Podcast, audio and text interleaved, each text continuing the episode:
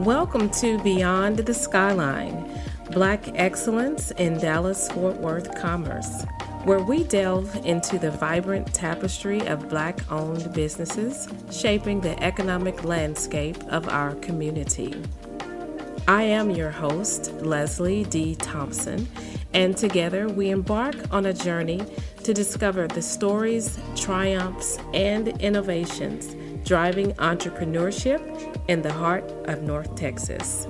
Join us as we celebrate the resilience, creativity, and success of these trailblazing entrepreneurs and explore the rich cultural heritage that fuels their endeavors. A podcast where every episode is an ode to Black excellence. Visit us online at dallasfortworthblackowned.com and follow us on social media at Dallas Fort Worth Black Owned. Now sit back, settle in, and savor the scenery beyond the skyline. Do you struggle to keep up with the demands of managing your social media presence? Do you wish you could spend more time focusing on your business or passion rather than worrying about posting schedules and engagement? Well, the Essential Services has your solution to stress free social media management. You can finally reclaim your time and energy while confidently growing your online presence. Specializing in crafting engaging content strategizing effective campaigns, and building meaningful connections with your audience across major platforms. Whether you're a small business owner, an influencer, or an organization looking to expand your digital footprint, the Essential Services has the tools and expertise to help you thrive in the online world. Say goodbye to overwhelm of managing multiple social media accounts. Say hello to the Essential Services your trusted partner in social media success. Contact us today at theessentialservices.com to learn more about our customizable packages and start your journey towards effortless social media management. Now, I hope you enjoy today's show. Greetings, everyone. I'm delighted to introduce our esteemed guest on the show today, Christie Kay. Christie is the owner of Mansfield Funeral Home with locations in Mansfield and Frisco. Christie, welcome. Thank you so much for having me. It's an honor to be here. Wonderful. Thanks for accepting my invitation. Christie, we want to go ahead and get started just learning a little about you, learning about how long you've been in the Dallas Fort Worth area and maybe some things that you enjoy about the Metroplex and favorite things you like to do here in Dallas Fort Worth.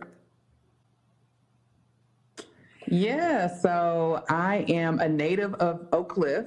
Yes. And for those who are not really familiar where that is, it's a central part of Dallas. And born and raised and went to Dallas Public Schools and I've been in the area. I, I, left and went to school in Virginia and Tennessee, and then came back. And I just love my community. I've been here my whole life. Awesome. What? So, what high school did you go to in Oak Cliff? My home school was Kimball. Okay. Uh, however, I attended the talented and gifted Magnet High School that was housed in Pinkston. Uh huh and my class was the first class to be moved to Townview. So we were the first graduating class of Townview in 1996. Okay, okay, yeah, I remember those days. I remember I was already out of high school at that point, but I remember the opening of Townview, and I had some cousins that went there. And I don't blame you for leaving Kimball. See, I'm a Carter cowboy and Kimball, so good on you for getting. No, I'm just playing. just kidding. I have good friends that went to Kimball. That's that was the, is still big rivalry in Oak Cliff. Absolutely, my entire family attended Carter, so it's all so good. you got some cowboy in your family. I love it. Absolutely. Yes, that is wonderful, and it's great to to interview people who are from Dallas, first of all, but then also from Oak Cliff. and seeing the great things that have come out of Oak Cliff and are still coming out of Oak Cliff, and just really people who are able to create businesses, start businesses, serve their communities, and things like that. So I did not know that about you, that you were from Oak Cliff. So very good company. yeah. So, what are some of your favorite things uh, about this area, or maybe some things that you like to do here in the Metroplex? So I've always loved the parks mm-hmm. and like our different lakes that we have and just the ability to have so much open space yeah. to our kids to run and play and they're trying to make this a concrete jungle but we're not there yet mm-hmm. I also love the food and the diversity and the different types of activities that we have for adults mm-hmm. I love the cultures that are becoming one in the community. It's just a really good place to raise kids. It's a good place to have a family. Yeah. It's a great place to be a single person, mm-hmm. an empty nester. Mm-hmm. It's a great it's a great city, great metroplex. Yeah, I agree. I was listening to an interview with KevOnStage and his wife and they were in the Dallas area and just wow they were wowed about all the land, the open land that you see. They live in that Los Angeles area, but just coming here and just seeing how much land you're able to get uh, when you purchase a house. Everyone who purchases a house may not get that much land depending on where you purchase and what your budget is, but just like you said, the land, the open space, the the parks that are even still being built and created even in the downtown area is makes the metroplex just a really interesting place to raise kids and to enjoy yourself. Just to be able to get out and do things on the weekend in the summertime you have a lot of great outdoor experiences that we can take advantage of. So that's a really good point and then what about the mansfield area itself what brought you to mansfield I stumbled upon Mansfield. I'd heard of the city, of course, as a child and a young adult. However, when I was allowed to find land to build my funeral home with my pre qualification with the bank, mm-hmm. I went on LoopNet, which is a commercial uh, website to find land, and I found land in Mansfield and started doing research and realized at the time I was living in Cedar Hill I really had no idea that Mansfield was literally right across the water, across mm-hmm. Joe Pool Lake, and just started doing research. And this building that I acquired, this business I acquired, it was on is for sale, but the owner did not want it to be private, a public sale. Okay, it was a private sale, and so it's a pretty interesting story on how I, we stumbled upon this building, but that's the short end of it.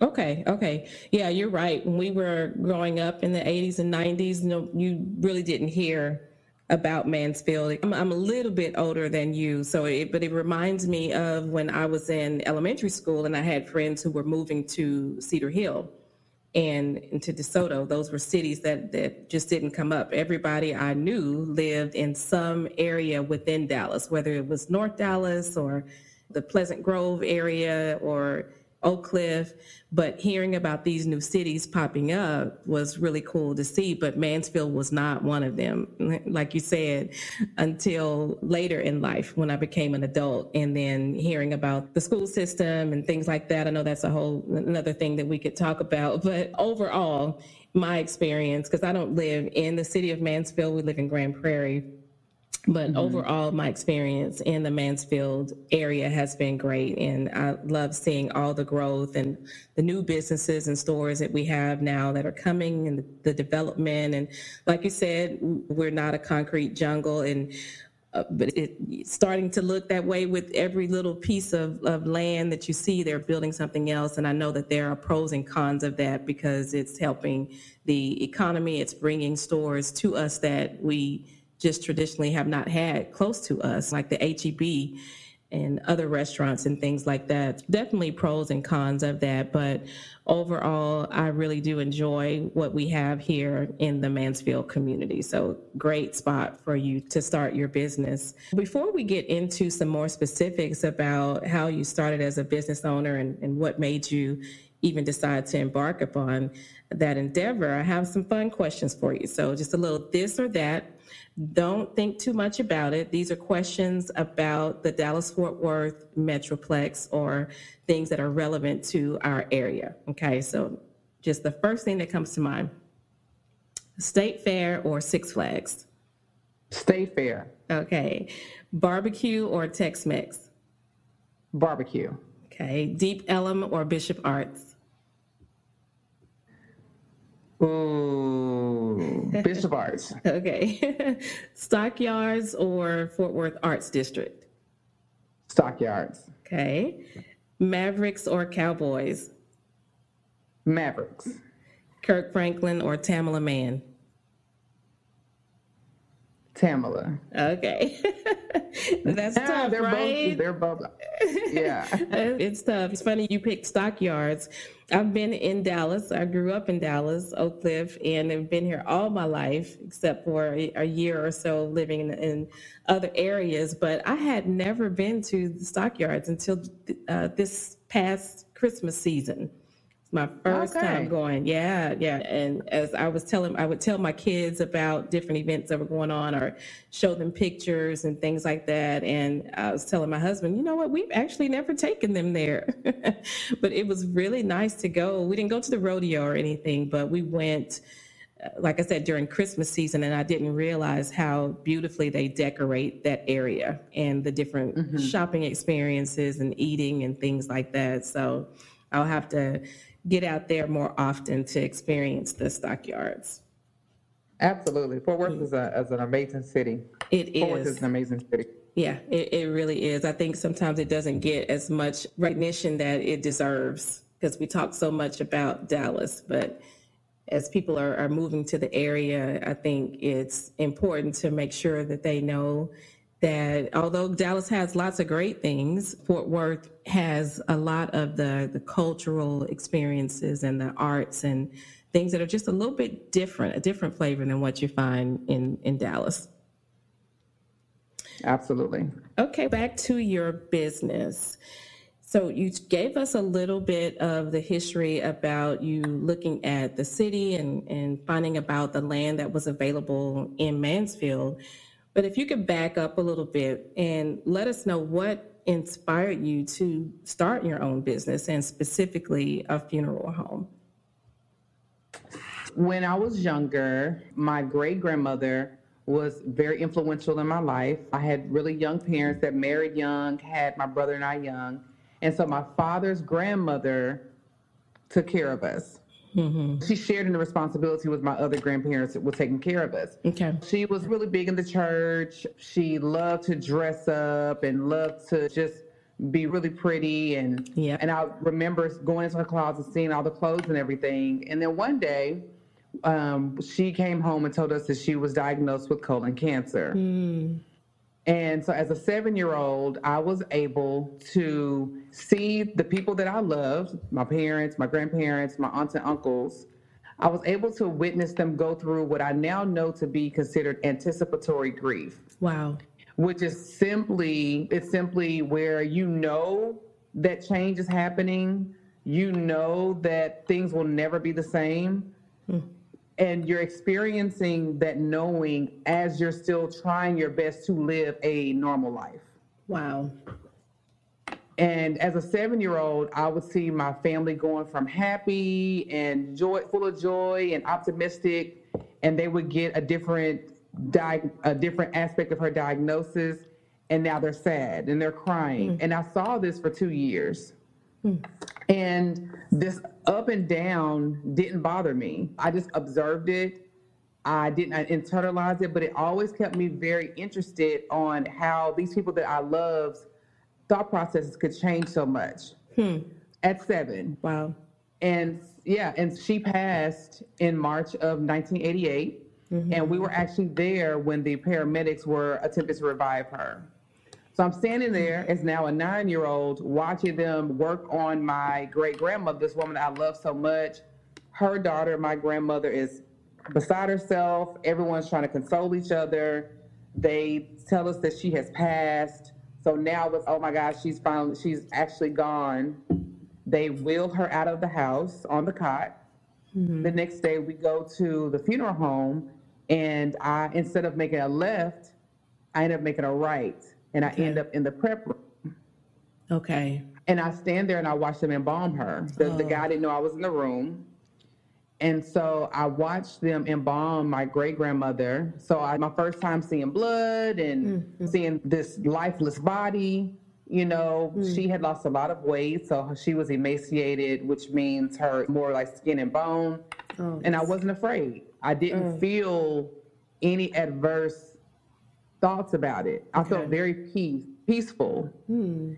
And mm. a couple days later, we go to the funeral. She's in the casket. She's absolutely beautiful. She's glowing. Her hair is perfect. She's in the dress that I'm used to seeing her wear that was mm-hmm. hanging up in her mm-hmm. closet. And, you know, her hands are folded perfectly. And the weight that she lost was now placed back on her. Mm-hmm. And she looks younger than what I remember her to be, you know, as a as a kid. Okay, yeah. And I started to look around. I would see how her daughter, my grandmother, was now more peaceful. She's calm. She's intently listening to the minister. Then they start to cry when a song is being played, and they feel happy when people are talking about my great grandmother. And so I'm seeing all of these different aspects of grief occurring. And then we go to the cemetery, and now her casket's being lowered into the ground. And then I finally realized this is my last time seeing this body. And so, as they're lowering the casket yeah. to the ground, I emotionally yeah. asked my father, What is that person called that took care of Lolo? Yeah. And he said, They're called a mortician. And I felt just something just come inside of my body, mm-hmm. which I mm. now, as an adult, know to be the Holy Spirit. Mm-hmm. And I told my dad, I'm going to do that for the rest of my life. Hmm. At nine. Yep. Yeah. My goodness. At nine years old. At nine years old. And so at that point, it's just evident that it's a gift, it's a calling. That what you mentioned, you were standing there watching this embalming process. You said you were calm, you were not afraid, you mm-hmm. you were able to peacefully watch this process and almost in a way that you were honoring that process and able to stand there and witness it and see that whole thread of the rest of that process and then see mm-hmm. what they were able to do to bring back some of what she looked like and then be able to present to the family you mentioned her being a woman of faith and dressing up. That remind me so much of my mom and my grandmothers and my aunt in church with their hats and the suits and all those things. But you witness that whole process of what it takes to be able to present that person, your great grandmother, in a way that right. her family members and loved ones are able to see her in a similar way that they remember her. And at nine years old, receive that calling from the Lord, you know, that this is something that you feel you're destined to do, that you want to pursue eventually and to become a mortician. That is amazing, Christie. I, I never knew that about your story. Mm-hmm. I, also want to comment on what you said about the anticipatory grief. And yesterday, so today, the day that we're recording this is February 15th. And two days mm. ago, so not yesterday, two days ago, marked five years since my mom passed. And she and my grandmother and my aunt all had some form of Alzheimer's or dementia. And I remember when I was a little girl, and my grandmother was diagnosed with Alzheimer's. And my mom, I would hear her talking to her sister and just other people, church members, and things like that later on in my grandmother's life about how that was the beginning of just knowing she was declining, mm-hmm.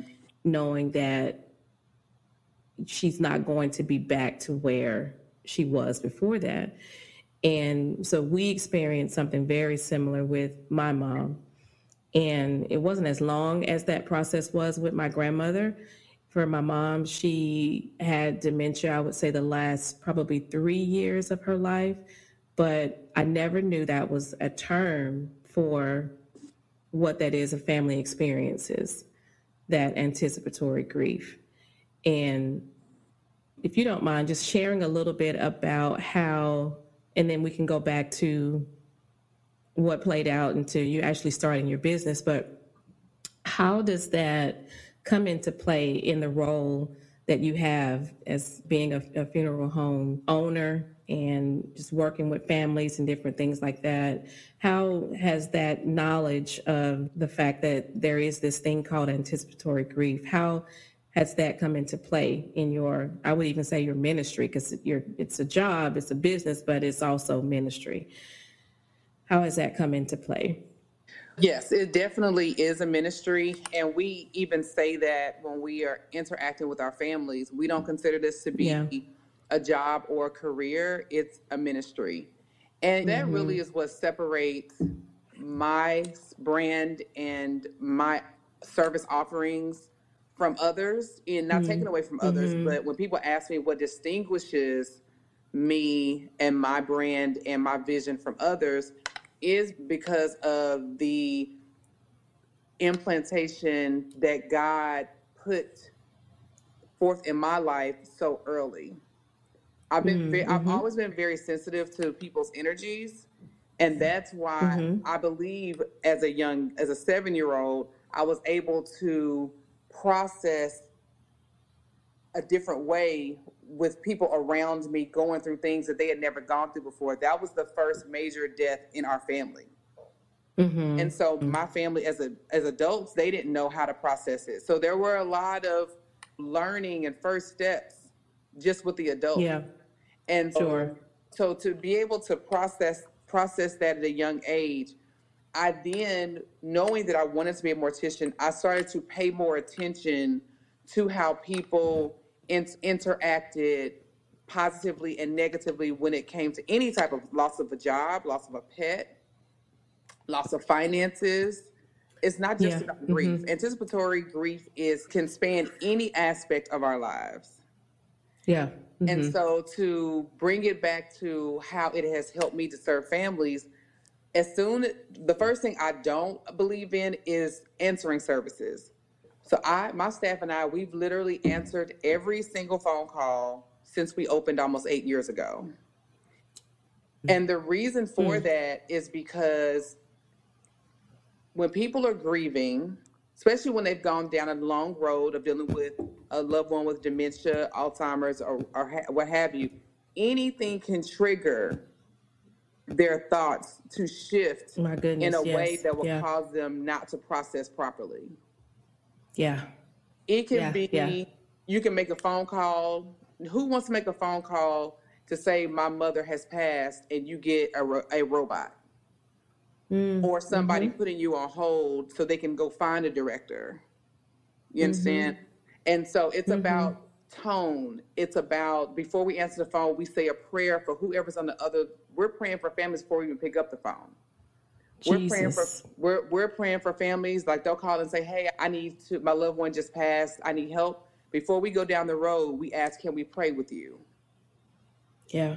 When they sit at our table, we're praying for them because what families what, what's important for people to understand is when you are going down the road of planning a celebration for your loved one, this is the most vulnerable time emotionally, mm-hmm. physically, and financially that you will probably ever be in outside of your wedding day or planning for a wedding. Mm-hmm. Mm-hmm. Yeah, I agree. And this is the opportunity for people who don't have your best interest at heart. This is the opportunity for them to take advantage yeah. of the people. Yeah. And so mm-hmm. me being in tune with how God prefers that I serve his people is what helps me to know how to ebb and flow with the interactions. And that's what makes us, you know, the brand that we are. Yeah, yeah. And how you mentioned about how your gift it spans across the different types of, of ways that you see that your gift plays out. So whether it's someone giving you a call or you're talking through the process with someone that you even though on a personal level, it makes me think about I know my pastor growing up, I grew up at Antioch Fellowship Missionary Baptist Church in Dallas. and our pastor Yes, exactly. Yeah. my my late pastor, Kerry Wesley, he passed the year after my mom passed and he was able to eulogize her, which was such a blessing. I was just listening to clips from her service. But one of the things that he talked about a lot was spiritual gifts. And I learned really early that one of the gifts that I had was exhortation and how that you are able to see those gifts that you have across all types of, of spectrums and understanding how someone could be singing and leading worship or leading a song, you can tell the difference between someone who's can has a talent of singing or if they are can sing but they also have the gift of exhortation and they're able to exhort those people who are listening. So with you and the gift that you have it's, it's such a blessing. I know that probably even people that may not have ever experienced a death or have never had to make that phone call to a funeral home because you have that gift, you are able to be sensitive to things that they experience and things that they go through or what they share with you about what's going on in their families and, and with their loved ones. And so that's really beautiful to hear you say that because I can hear in your story and how you're sharing that it is more than just a business. It is more than just a, a career. Like you said, this is something that you are passionate about and definitely are gifted in. Absolutely. Yeah. So let's go back to where you were talking about at nine years old, you asked at after that service or, or while you were there at the, the burial site, I think you said, you asked who was that person? What do you call that person who was taking care of your great grandmother? And they said it's a mortician. So take us from that season of your life up to the point where you decided you wanted to pursue this as a business and be able to provide this type of care and service to your community? Sure. So I'm first generation mortician in my family. No one mm-hmm. wants to be in the business, not even my 18 year old daughter. If you ask anyone that I grew up with or their parents from nine until now, that's all I talked about. I want to be a mortician, I want to be a mortician, I want to be a mortician. Mm-hmm. So my parents recognized very early that I'm very good in math and science. So my uh, sophomore year in high school, I told my parents I'm not going to go to a t- traditional college. I'm going to go to mortuary school in Pleasant Grove, and I'm going to mm-hmm. get my embalming and funeral director's license, and I'm going to be a mortician for the rest of my life. Mm-hmm. And back, mind you, this is back in '96. No, this is back in '94. Yeah. And my dad's really not he was like, You can be a mortician, you can get your associate's degree, but you're going to go and get your bachelor's first. Because yeah. he's like, in 25, 30 years, that associate's is not going to serve you well. You mm-hmm. need a stronger foundation. And so yeah. I was raised to obey my parents, especially with them being as wise as they are. And so I decided yes. to go ahead and go to college. Praise God okay. for honor your father and mother. Praise God for that. so I went to Hampton University and I, I love math and science, but interestingly enough, I'm a mortician, but I am terrified of blood and needles. If you're hmm. living, okay. Now, if you've passed, it's not a problem. But I associate so suffering. interesting. Yeah. Okay. Yeah. Okay. Okay. I get it. Yeah. So I suffer. I associate suffering when I see blood or if I see needles, and it makes me very sick. Like my 18 year old growing up, she had her own first aid kit. I would instruct her on how to take care of herself, but I'm like, listen, I cannot look at your knee being scraped up. I can't do it. So yes, yeah, no, I'm I am the same way. I have to tell you a quick story about that. I'm, all my kids know I have five. They know how I am, and my husband he helps a lot with a lot of those little boo boos and different things like that. Well, one day, it's probably four years ago, my youngest, we're sitting on the couch and watching a movie. They won't even finish watching this movie to this day because they were tra- traumatized mm-hmm. by this experience. So we're sitting there watching the movie. My oldest child is an artist and she does sculpting and things like that. We're sitting there watching the movie. My baby girl gets up. She wants to just jump around. We have a, a little rug that's like a shag type rug. Mm-hmm. Why does she step on this sculpting? It's like a scalpel type mm. thing. Girl, mm. she steps on this thing. It literally goes through her foot and it's sticking out the other end. Honey, I am I'm sweating right now just thinking about it. oh no. My husband was not here. So and I'm sitting there, oh, I'm the adult here. Oh, I want somebody else to come and help this baby. Mm, I couldn't imagine. But there is nobody else. so I have to step in to try to console and, and figure out like what I really, literally could not think but thank the Lord, he he stepped in and helped give me some strength to be able to to give her a hug, have her sit down. There was no blood though. Oh, thank God. God knew. God knew that if there was blood, I would have passed out, and somebody else just would have had to step in. but yeah, long story short, she went to Children's and they were able to take it out. No broken bones, Ooh. no damaged joints or anything. They were able to to take it out. The X-ray just shows this whole scalpel just straight through her foot, right between the bones and the joints. Bless so, her yeah, heart. no, I just wanted to let you know. yeah, it was a whole ordeal, a whole ordeal. But I share that same fear and of needles and blood and, and all the things. Yeah. So, so loving math and science, I said I absolutely not going down the medical route. I will mm-hmm, pass out on my mm-hmm. first day at the hospital. It's not going to happen. So my my advisor was like, "We want you go the research route." I'm like, "Oh yeah, cool. I love I love problem solving." Went yeah. the research route, did really well with that, and ended up getting a position with the FBI, working as a DNA scientist while I hmm. worked while I finished school at Hampton. And then I could have come back home to get my mortuary science degree but I was offered a full ride to Tennessee State and Meharry Medical College to get my master's and then PhD. Okay. So I'm like, you know what? Let me okay. get this free education. Yes, please. Yep. So moved from uh, Hampton, Virginia to Nashville, Tennessee. Started the master's program with the expectation to go to the bridge program to get the PhD. But by the time I was 24 in 2022, I'm like, you know what? No, not 22, 2002. I'm like, you know what? I've had enough of education, of doing things that I don't want to do. I got mm-hmm. the master's and I came back home, got my mortuary uh, degree in embalming and funeral directing. I worked for corporate America doing a couple of jobs that had nothing to do with mortuary science just to make some mm-hmm. money.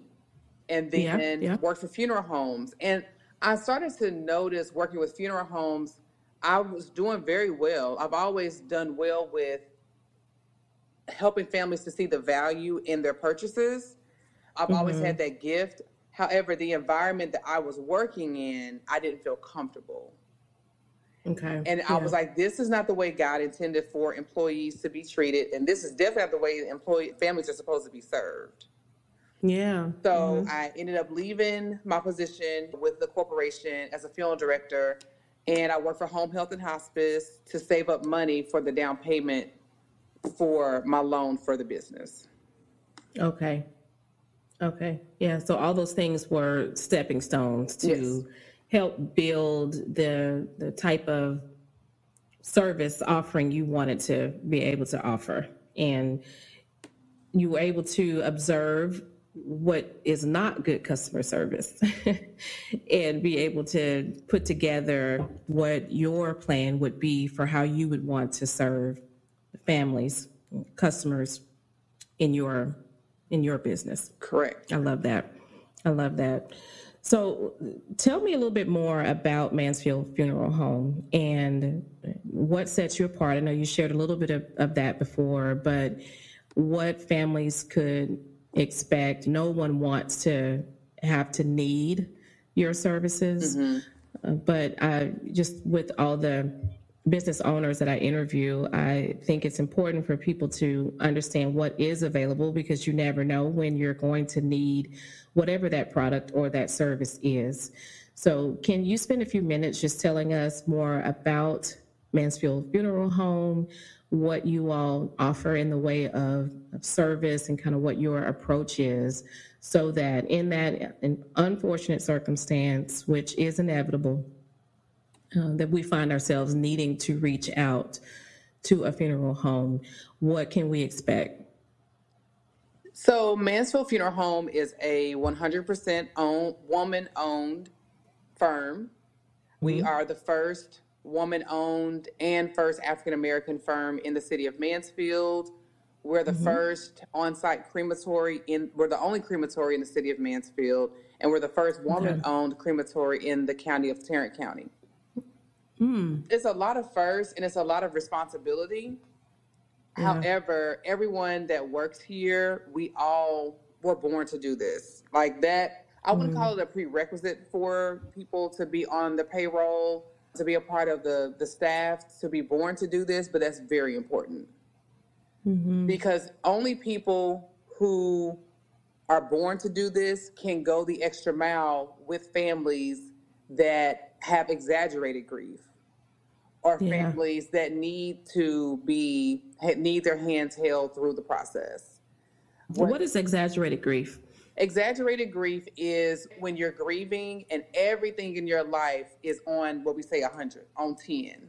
Yeah. You're hungry, but you about to you just literally about to die because you're hungry when in any other circumstance like oh, okay i'm hungry versus oh my yeah. god i'm about to die right now everything mm. is on mm. 10 your kids yeah, are like all know, consuming. All everything's all consuming. Your kids are on your last mm-hmm. nerve. Your your spouse.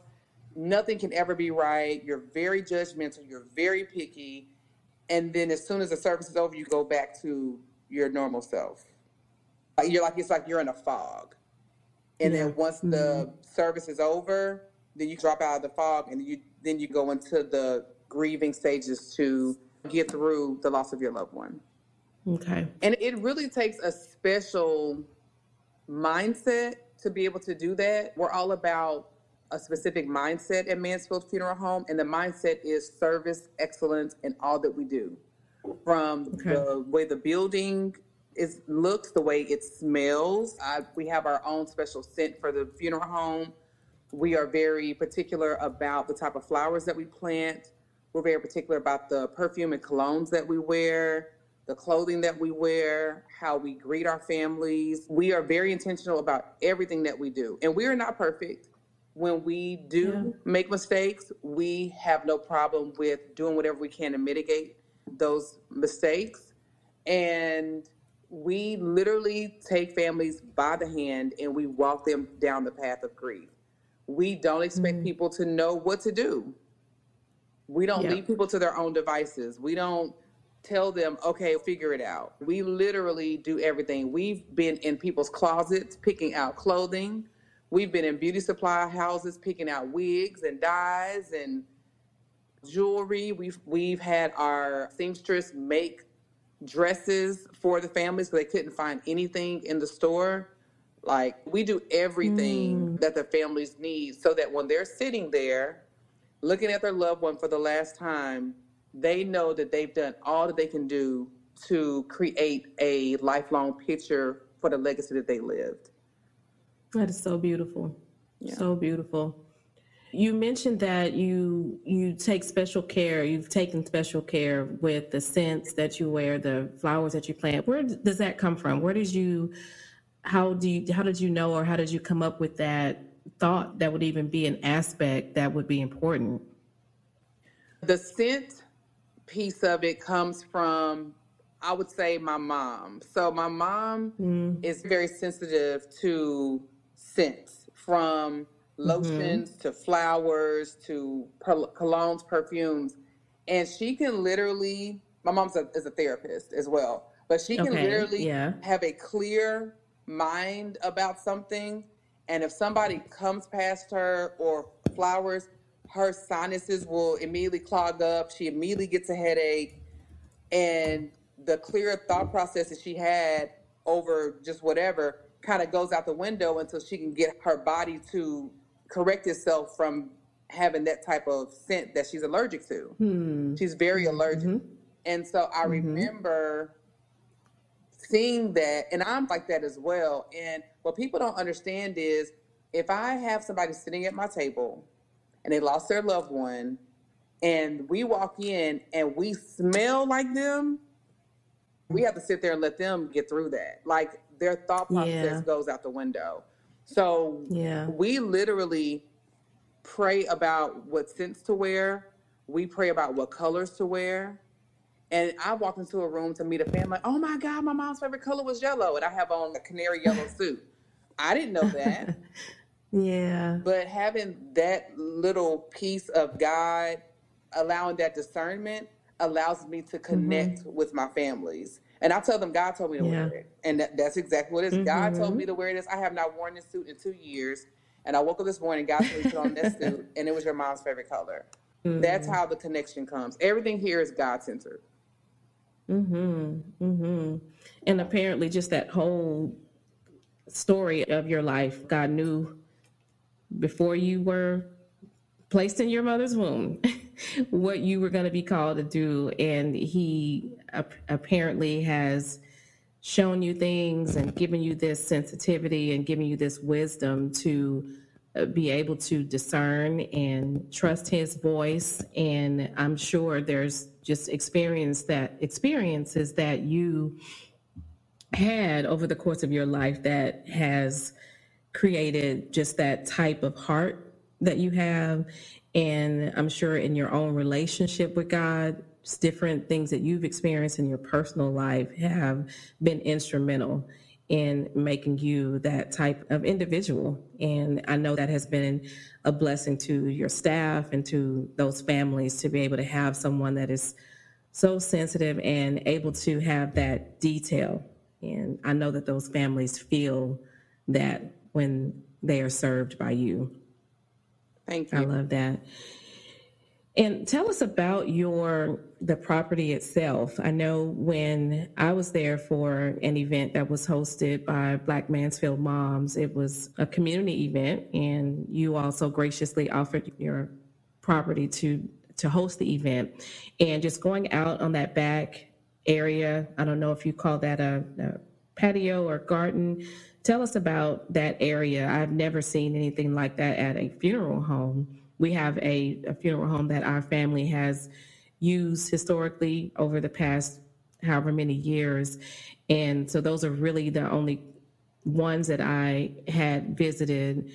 But coming there for that event and just being able to to see it's really your property is beautiful, building is beautiful.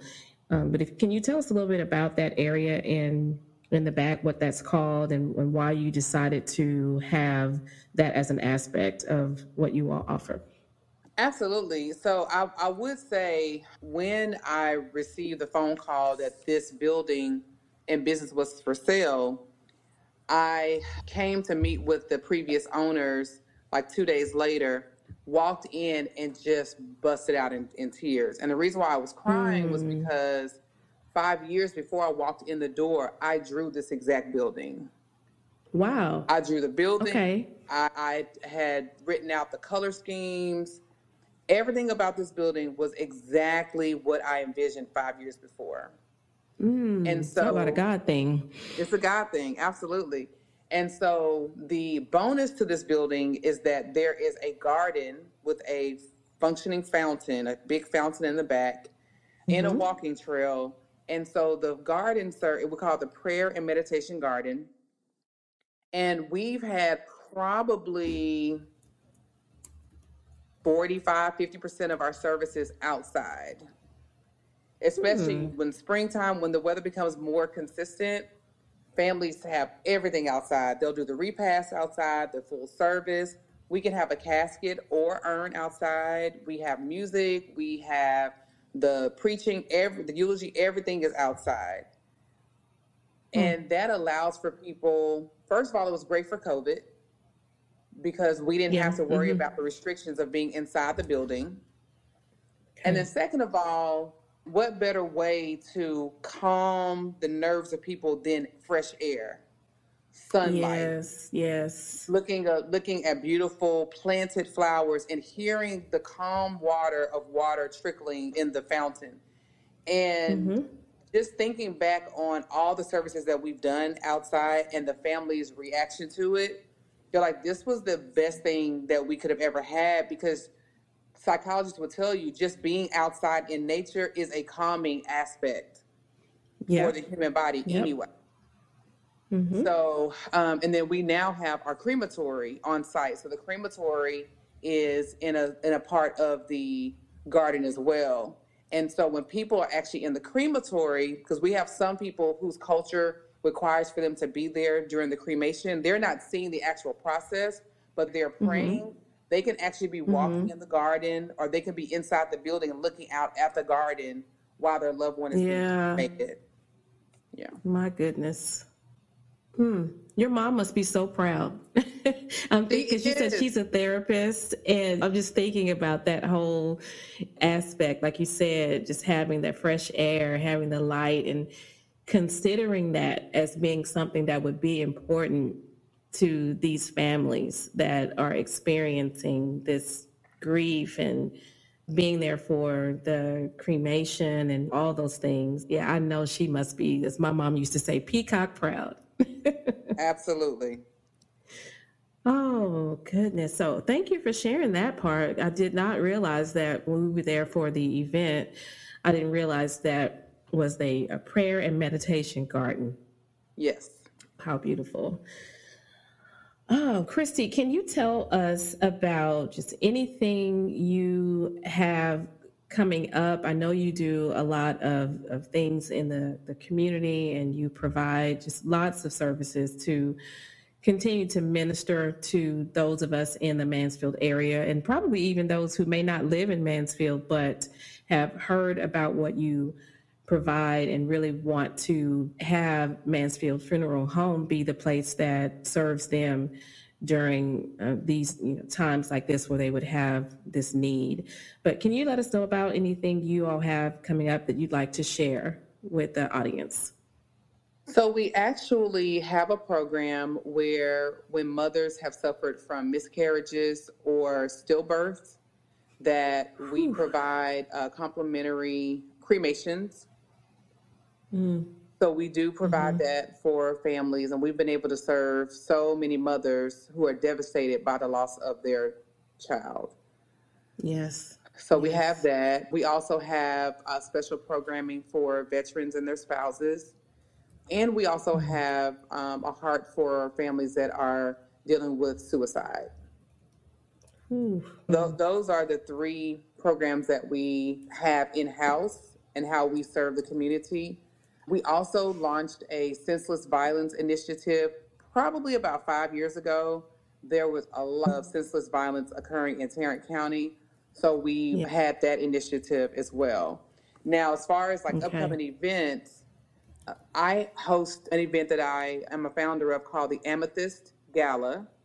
And so this Okay. will be our second year, no, third year having the Amethyst Gala. And it's an opportunity for me to recognize people in the community that are usually overlooked because hmm they just choose to work and they're not looking for the recognition. And there's an Yeah. opportunity hmm for them to get the accolades that others that are always in the spotlight tend to get. And it's Yeah. a hmm great event. It, the next one is August 30th of this year. And we have a celebrity artist. The first year we had Carl Thomas. Last year we had Joe. And so this Okay. year is a surprise on who our celebrity artist is going to be.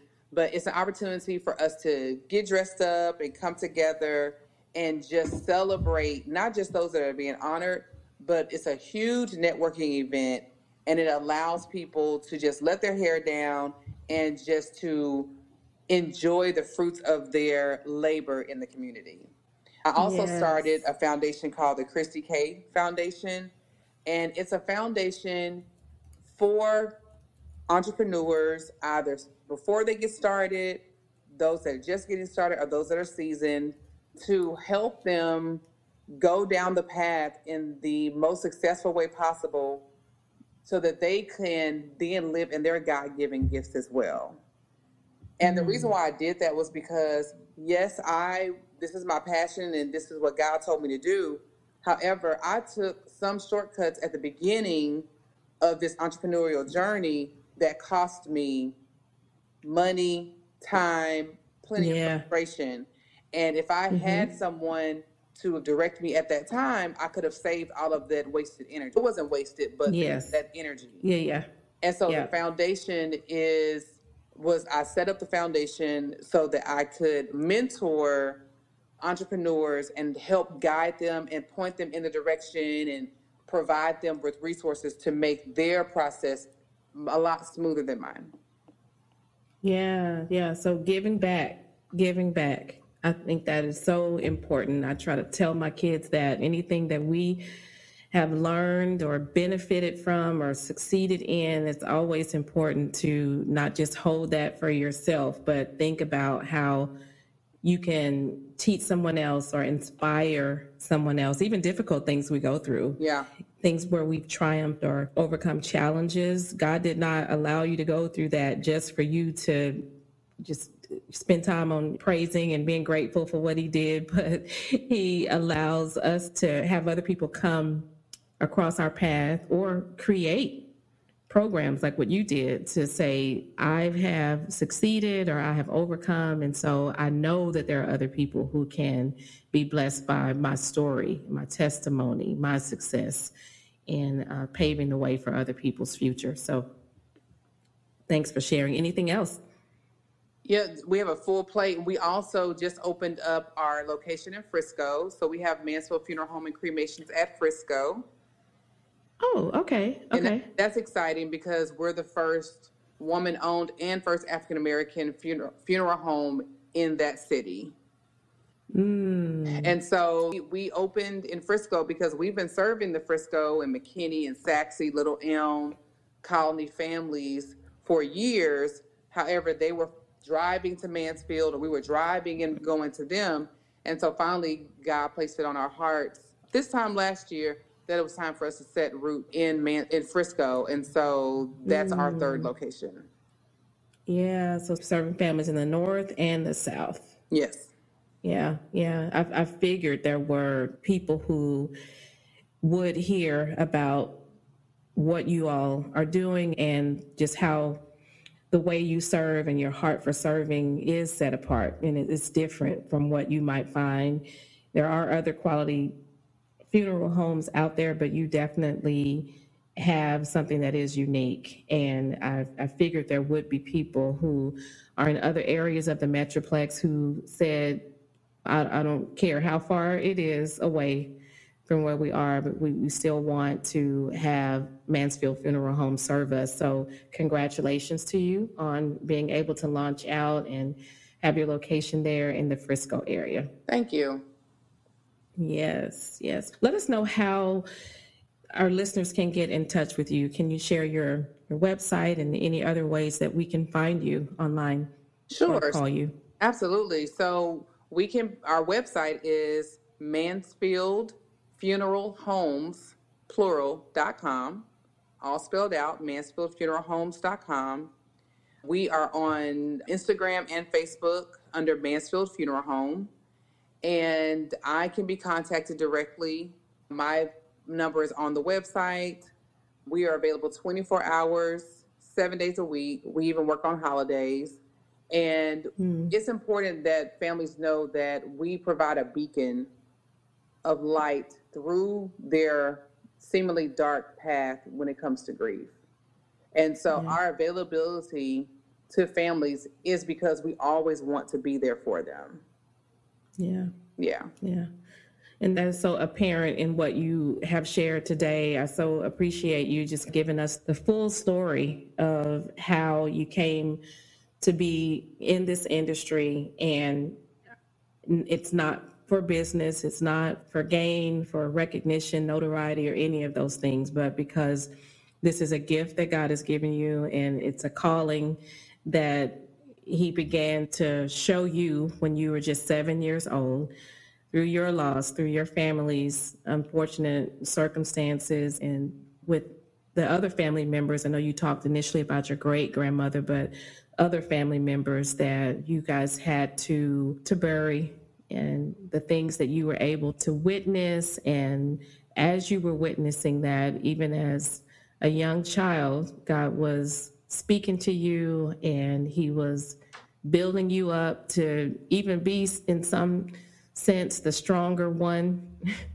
in some of those rooms during mm-hmm. some of those circumstances because he had called you for such a time as this to be able to to bring light and to bring hope and this ministry to so many who will inevitably be in this spot where we have to be cared for as we are saying goodbye to our loved ones on this side of heaven. Mm-hmm. Uh, so I want to encourage you guys, our, our listeners, I want to encourage you to reach out to Mansfield Funeral Home if this is something that you uh, are experiencing right now or know someone who may be in this season of their life where they're having to walk through this process.